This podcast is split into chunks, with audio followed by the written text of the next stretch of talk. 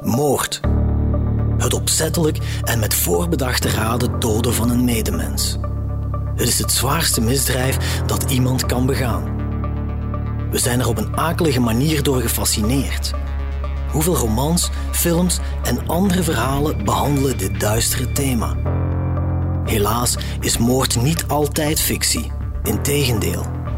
Er wordt gedood uit passie of jaloezie, uit wraak, lust, voor geld of botweg uit haat. In deze reeks analyseren we verschillende ophefmakende Limburgse moorddossiers, van plaatsdelict tot veroordeling. En gaan we op zoek naar de motieven die in het verknipte hoofd van de dader zijn gruwel rechtvaardigen. Ik ben Geert op Teinde en dit is Van Moord tot Verdikt. De parachutemoord, deel 5. Deed ze het of deed ze het niet? Tijdens het proces vond ik dat Els Klottemans, ja, hoe moet ik dat zeggen, ze voelde zich daar niet goed. Dat is een feit. En ik denk dat ze toen al besefte dat er boven het hoofd ging. Tijdens de verschillende verhoren heb ik ook gemerkt dat zij vlotjes kan babbelen en, en, en al die dingen. Maar op het proces had ik toch de indruk dat ze serieus onder de indruk was van heel het gebeuren. Dat ze besefte wat er gaande was, ook duidelijk. En ik had ook het gevoel dat je dat aan haar zag. Op het proces zag ik toch een andere Els dan die ik kende van aan de telefoon, van in de gevangenis. Ik denk dat tijdens het verhoor dat ze zich daar nog uit de slag heeft getrokken. Maar er waren andere elementen. Als je dan bijvoorbeeld uh, het audiovisueel uh, verhoor zag, ja, dan zag je een heel andere Els. Uh, een agressieve, een dominante, ja, een heel ander soort figuur. Als je dat dan zag van de persoonlijke contacten die je hebt gehad en de Els op het proces, dan was voor mij duidelijk: dit is een vrouw met twee gezichten. Het is eind september 2010. Moordonderzoeker Nico Sielissen en gerechtsjournaliste Nancy van de Broek krijgen tijdens het assiseproces van Els Klottemans geen al te fraai beeld van de vrouw die zich moet verantwoorden voor de moord op Els van Doren. Nochtans maakt de beschuldigde aanvankelijk tijdens het verhoor door assisevoorzitter Michel Jordes al bij al een goede indruk. Zo herinnert zittingsdeurwaarder Cyril Lambrik zich. Tijdens verhoor van voorzitter Jordens ze antwoordde uh, heel goed, stevast op de vragen van voorzitter Jordens. Ze had soms wel een keer een aarzeling en zo. Bijvoorbeeld in het begin, toen uh, de voorzitter vroeg hoe oud dat ze was, uh, wist het niet meer en zei ze: Sorry, ik ben verstrooid. Ja, dat zou kunnen, hè, dat ze verstrooid was. Hè, door de belangstelling en alles in de zaal. En dan herpakte ze zich direct, hè, maar ze probeerde altijd haar woorden haar uitleg naar voren te brengen. Hè. En met de boogske rond de vragen te gaan, hè, altijd. Hè. Maar meneer Jordens is een geheide voorzitter. Hè. Dat is een, slimme mens. Die had de ervaring hè, uh, om uh, dat vaderlijk te doen. Dat moet ik hem toegeven. Hè. Tijdens de eerste dagen van het proces komen onder meer getuigen aan het woord die uitleggen hoe de noodlottige val van Els van Doren op 18 november 2006 is kunnen gebeuren. Ook gerechtsdeskundige Ronnie Marie, die kort na de dood van de parachutiste al kon vaststellen dat haar valscherm gesaboteerd werd, neemt plaats in de getuigenbank. Maar dat gebeurt niet zonder slag of stoot, want strafpleiter Vic van Aalst, die optreedt voor Els Klottemans, kiest voor de frontale aanval. Ik heb moeten getuigen op het proces en ik vond dat verschrikkelijk. Ik heb zelfs een gegeven moment gedacht, wat heb ik verkeerd gedaan? Want ik werd eigenlijk door uh, de verdediging werd ik eigenlijk zo hard aangepakt dat ik dacht, maar wat heb ik verkeerd gedaan? Ik heb alleen maar mijn job gedaan. En die mensen die gaan heel ver daarin. Vic van Aals, die pakte mij aan, dat, dat hield je echt niet voor mogelijk. toen heb ik hem gezegd, had ik zeg, uh, meester, ik zeg, was ik daar niet geweest, was dat het zoveelste dodelijke ongeval zonder gevolgen. En toen wisten we meer wat zeggen. En toen ik, heb, ik moet eerlijk zeggen, ik heb eigenlijk chance gehad te vermassen. Daar was. Want die heeft mij daar echt gesteund gehad. Hè. Dat moet ik eerlijk zijn. Want ja, ik, vond, ik vond dat verschrikkelijk. Hoe ik aangepakt werd. Ik bedoel maar, je doet wat je moet doen en, en dan gebeurt zoiets. Het is niet de enige tegenslag die de parachute-expert moet incasseren. Want kort na de start van het proces ontvangt voorzitter Michel Jordes enkele brieven waarin zowel Ronnie als Jeff Masse, de advocaat van de echtgenoot en de kinderen van Els van Doren, door een onbekende afzender geviseerd worden. Tijdens het proces uh, zijn er meerdere anonieme brieven blijkbaar toegekomen uh, bij de voorzitter.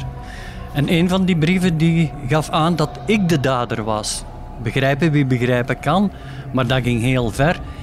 Uh, ik heb er zelfs klacht tegen onbekenden moeten tegen indienen. Dus uh, nee, ik snap wel dat er mensen zijn die hun daar niet goed mee voelen. En ik voelde me daar ook niet goed mee.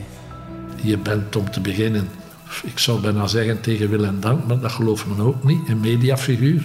De mediageile die maar in de media wil komen. Maar dan zijn er ook veel tegenpartijen.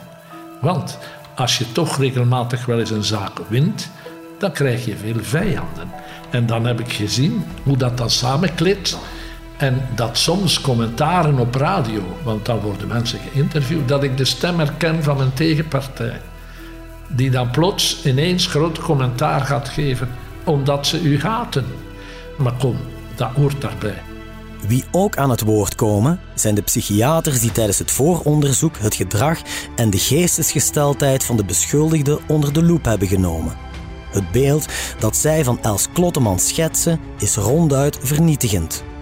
Ze beschrijven de intussen 26-jarige vrouw als een kille, egocentrische, onverbeterlijke leugenaar met psychopathe trekken.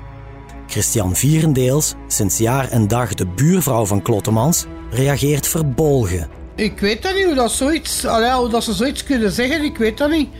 Er is één bij een uh, psychiater, dat was een, een, dame, en die, die was anders. Maar geen dat ze daarover haar allemaal gezegd hebben in Tongeren, dat is niet, niet, niet leuk vertoerd. Hè.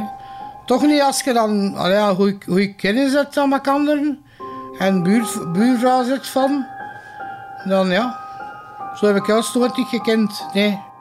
Jurgen Kamps, de centrumleider van de parachuteclub in Zwartberg, waar drama zich afspeelde, zit ook in de assisezaal wanneer Els Klottemans omschreven wordt als een vrouw die kampt met ernstige psychische problemen.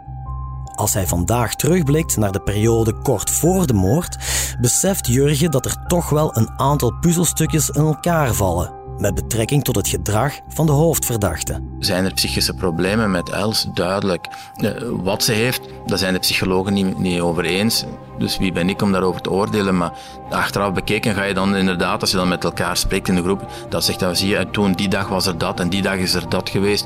Dat dan, dat dan inderdaad zegt, ja oké, dat bevestigt dat er wel een, een, een, probleem was. Als ik nu zou zeggen dat ze overhoop lag met de eigen, dat is dat achteraf praat. Maar je zag bijvoorbeeld op een moment dat ze toch wel onder stress zat. Je stelt niet de vraag waarom. Maar dat zijn dingen die je dan achteraf eh, dan die puzzel begint te leggen. En dan zegt van, ja, maar dit, dit klopt inderdaad niet. Maar op het moment zelf eh, maak je die, maak je die bedenkingen niet of, of valt dat zo niet op. Het proces is bijna vier weken ver wanneer de pleidooien op de agenda staan. En die zullen voor vuurwerk zorgen. Want met Chef Masse voor de burgerlijke partijen en Vic van Aalst voor Els Klottemans nemen twee door de wol geverfde strafpleiters het tegen elkaar op. Zo vertelt journaliste Nancy van den Broek. Een assiseproces kan je vergelijken met een theaterstuk. En dat was een theaterstuk van de bovenste plank. Alle emoties. De pleidooien van, van Jeff Vic van Aalst. Je had daar twee toppleiters. Die maakten daar verhalen van. Die gingen in de verdediging of in de aanval. Ja, eigenlijk, uh, het is een perfect filmscenario, dat proces. Vooral het pleidooi van Jeff Vermassen is memorabel. De hele zaal hangt aan zijn lippen wanneer hij punt voor punt en tot in het kleinste detail opsomt waarom Els Klottemans wel de dader moet zijn. Ook al is er geen enkel materieel bewijs. Het motief? Haar liefdesrivalen uit de weg ruimen om minnaar Marcel voor zich alleen te hebben, zo zegt Vermassen tijd en gelegenheid om de parachute van Els van Doren te saboteren? 14 dagen voor de fatale val, al dus de strafpleiter. Met een schaar in het appartement van Marcel, terwijl het toekomstige slachtoffer de liefde bedrijft met haar Nederlandse minnaar.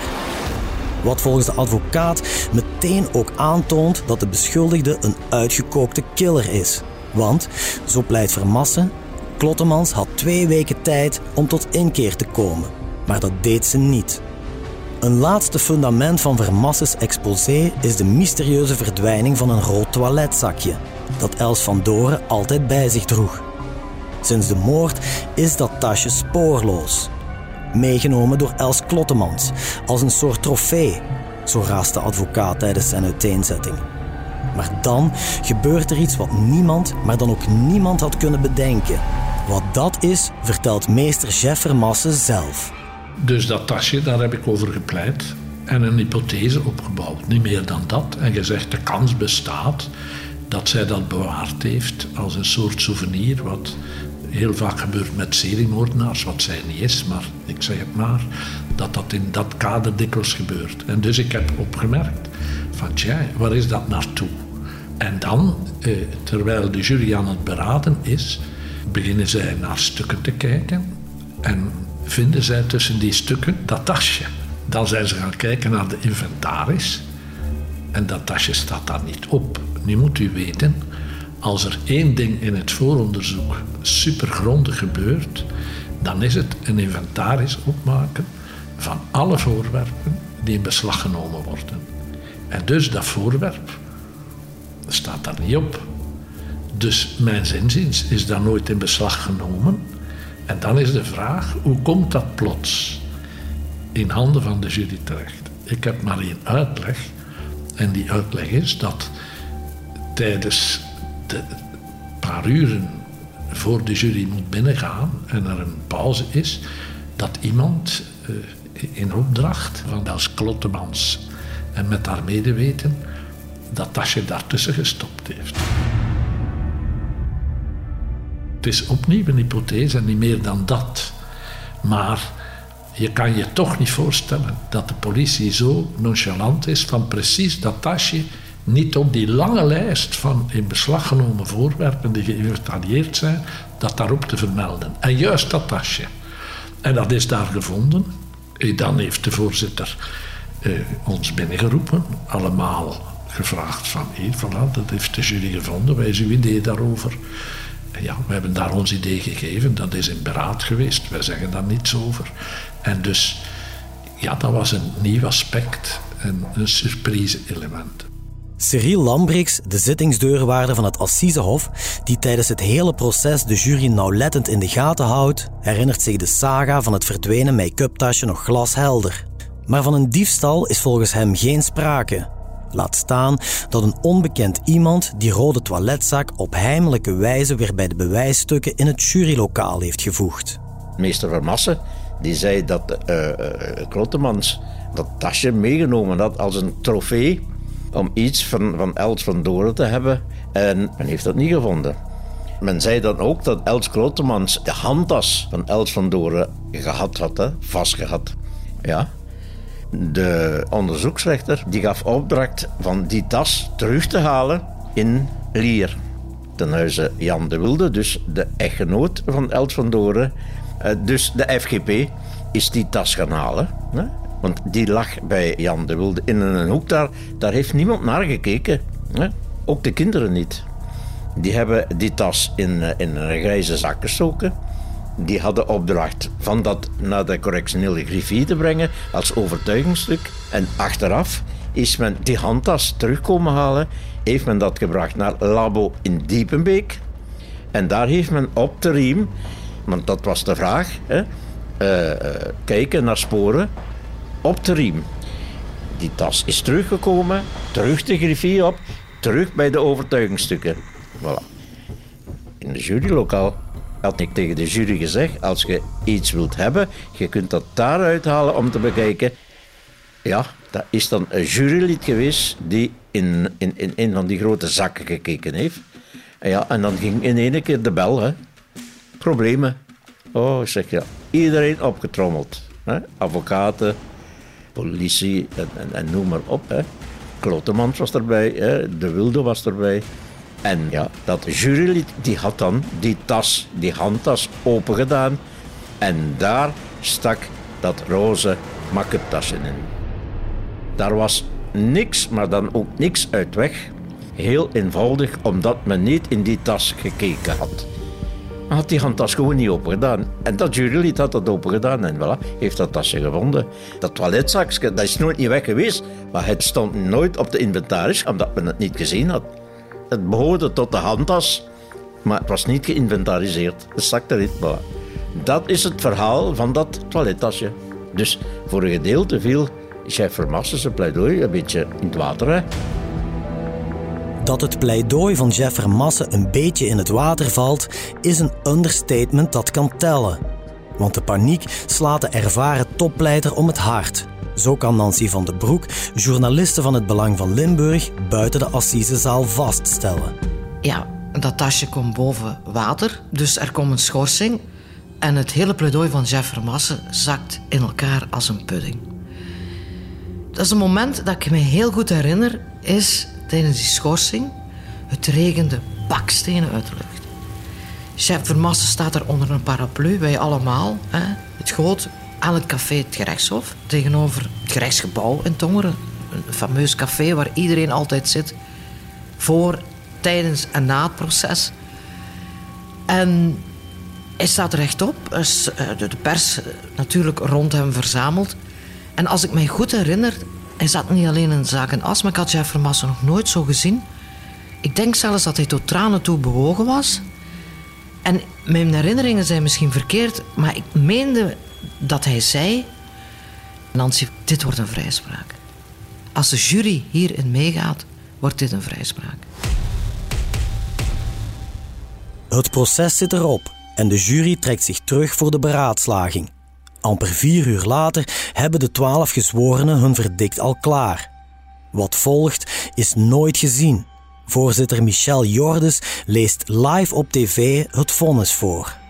Gelet op de verklaring van de rechtsprekende jury op datum van 20 oktober 2010, die luidt als volgt. Op de eerste vraag ja, op de tweede vraag ja. Speciaal dient verwezen te worden naar de sterke ik-gerichtheid van betrokkenen naar haar neiging tot theatraliteit, naar haar zwart-witte denken en naar haar hoog agressiepotentieel. Tevens zijn te vermelden haar neiging tot pathologisch liegen, haar controledrang, haar zeer lage zelfbeheersing en haar impulsiviteit.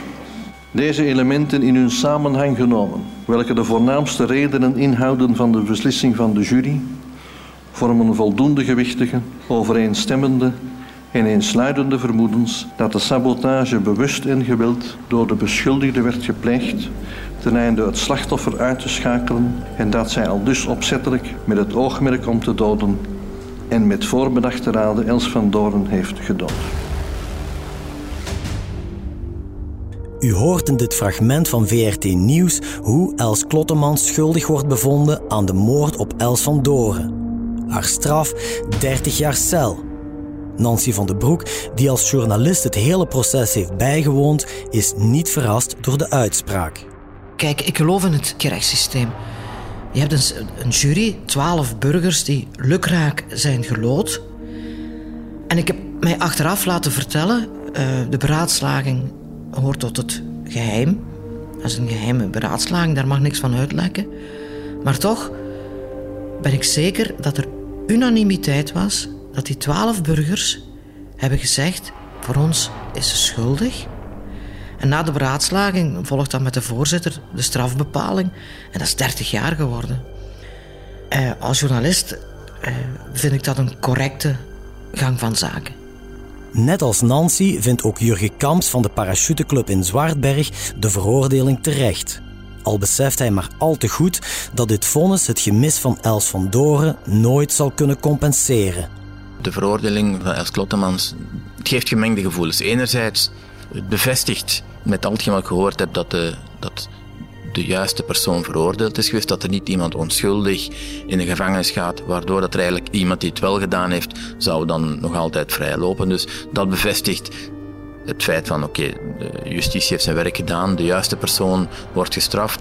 Maar daardoor komt natuurlijk Els van Door niet terug. Dat, dat gemis dat blijft altijd. Hè. Dus uh, dat, dat is dat gevoel. En daarnaast heb je natuurlijk de, het feit dat de maatschappij, laten we zeggen, nog altijd heel veel mensen ervan overtuigd zijn dat ze onschuldig eh, naar de gevangenis gegaan. Dus dat speelt mee. Het feit dat mensen een verkeerd beeld hebben van Els van Doren, dat zij iemand is die haar gezin bedrogen heeft en dat ze, wat dat, nou, ik kan niet spreken over hoe dat zij, wat er allemaal gebeurd is, maar het was een, aangename, vriendelijke vrouwen die, uh, dat er eigenlijk spijt nog veel te weinig van in deze wereld zijn. Mensen die de, de wereld beter maken in plaats van harder en, en onvriendelijker. Uh, dus zijn verschillende gevoelens die op dat moment tegelijkertijd door je heen gaan. Maar zeker het feit dat, dat de juiste persoon gestraft is geweest. Iemand die het niet met die stelling eens is, is Christian Vierendeels uit Wambeek. De vroegere buurvrouw van Els Klottemans is verbouwereerd wanneer ze Els veroordeeld hoort worden tot 30 jaar gevangenisstraf. Toen Els ja, veroordeeld werd, uh, was ik erbij in Tongeren. Als die uitspraak was, zaten wij in een grote zaal. En dat was een, een boegeroep tot en met. Dus heel die zaal was voor haar. Nee, ik kon dat niet aanvaarden. Ik was echt razend kwaad. Ik kon dat zeker niet aanvaarden. En natuurlijk, dan kom je buiten en dan is dat... Uh, nee, een micro voor een ander, uh, waar ze dan mee staan. En, dan, en ik heb gevraagd van, laat mij allemaal gerust. Dat heb ik wel gezegd. Ja, nee, ik heb dat veel te veel gezien en gehoord. Wat eigenlijk allee, ja, mij niet goed afging. Van onrecht, hè. Want zoveel dat er mij hier aangesproken hebben, daarvan, die kan ik niet, uh, die kan ik niet opnoemen.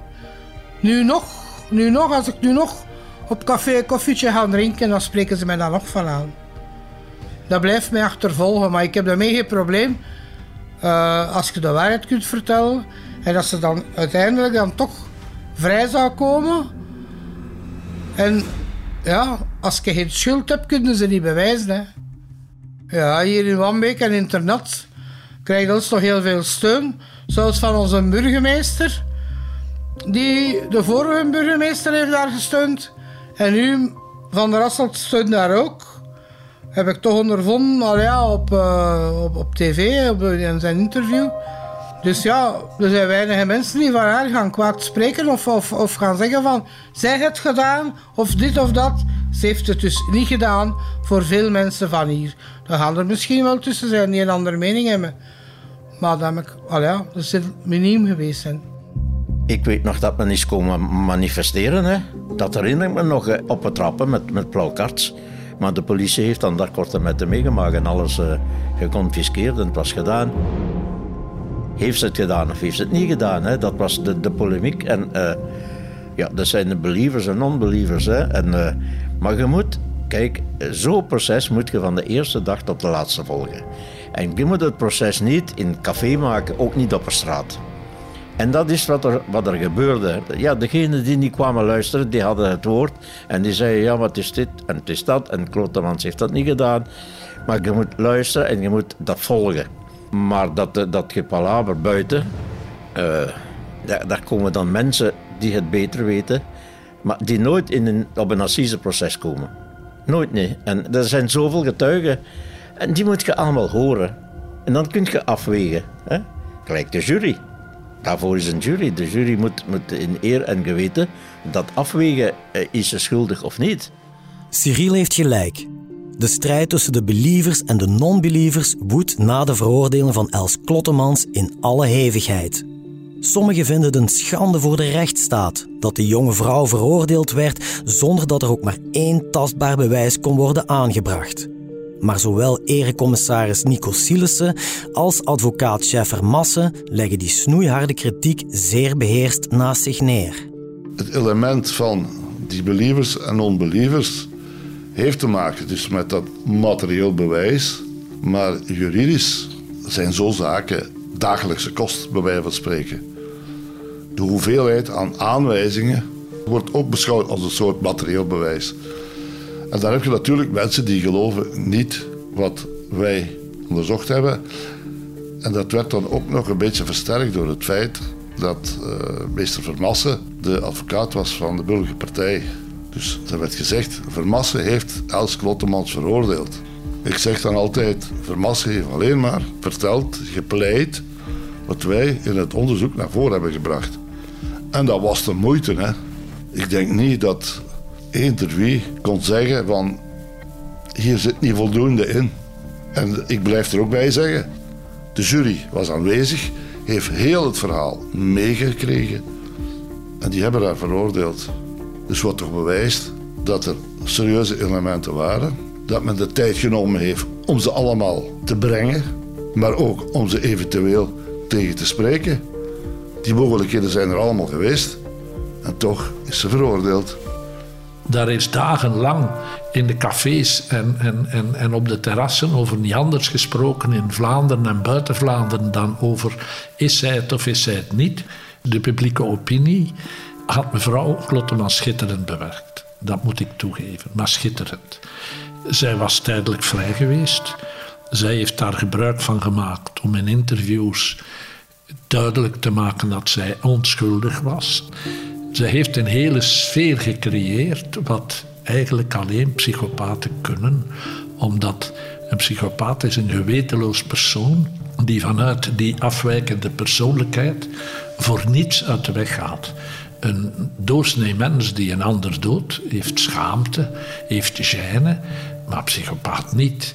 Een normaal mens die zoiets doet, heeft een rouwproces, die heeft schuld, die, die, zit daarmee, maar psychopaat niet. En dus zij heeft dat feilloos kunnen spelen dat ze totaal onschuldig is. Er zijn eigenlijk twee processen gevoerd. Het proces binnen de rechtszaal, waar ongeveer iedereen overtuigd was, om niet te zeggen iedereen, dat ze schuldig was. En het proces op de straatstenen, waar dan een andere versie naar voren kwam. Maar ik heb dat ondervonden als het proces gedaan was. Dan werd ik op de korrel genomen in bepaalde media. Want ik was eigenlijk een hangstertype. Want stel je eens voor, een onschuldig meisje laten veroordelen en daarvoor uw talent gebruiken, dan bent u eigenlijk zo goed als een gangster.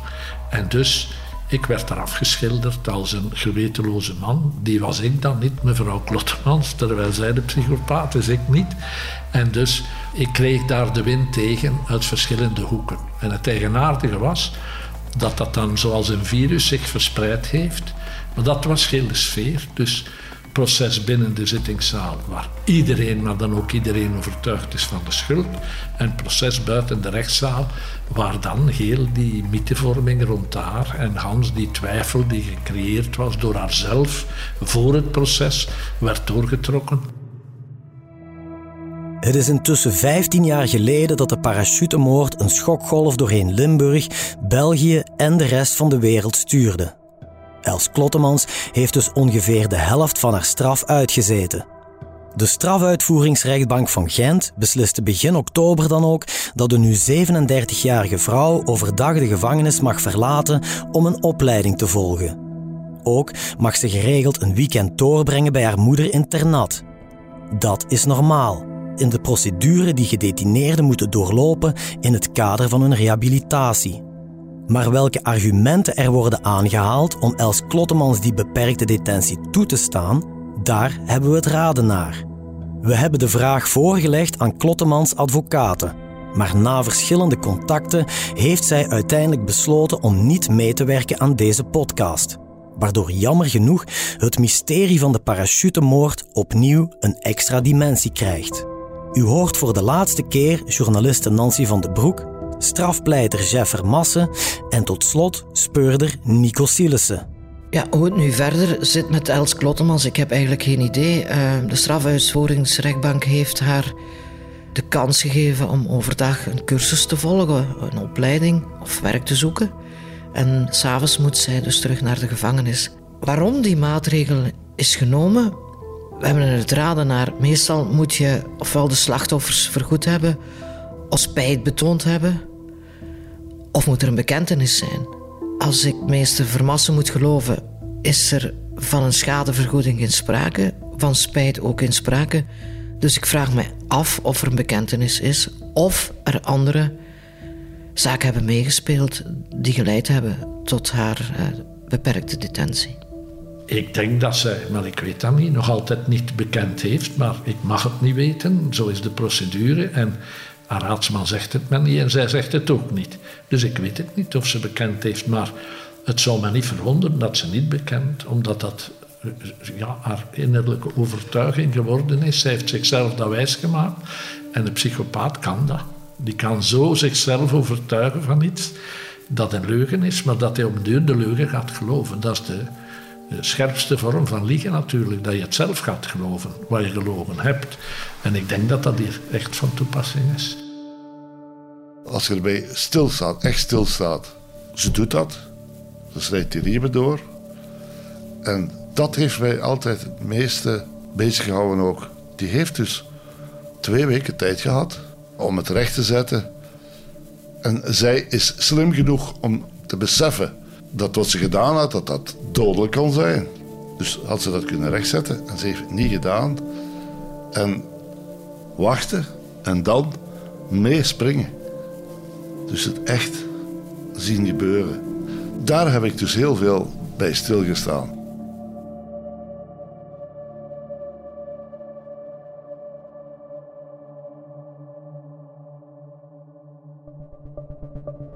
U luisterde naar Van Moord tot Verdikt, een true crime reeks van HBVL Podcast. Samenstelling door Geert op Teinde, Nancy van den Broek, Filip Perges en coördinator Cato Poelmans. Montage en audioproductie door Len Melot en Glenn Legijn. Chef podcast is Geert Nies. Reageren? Dat kan via podcast@hetbelangvanlimburg.be. Ben je benieuwd naar meer nieuws en verhalen? Surf naar hbvl.be/voordelig en ontdek onze voordelige leesformules.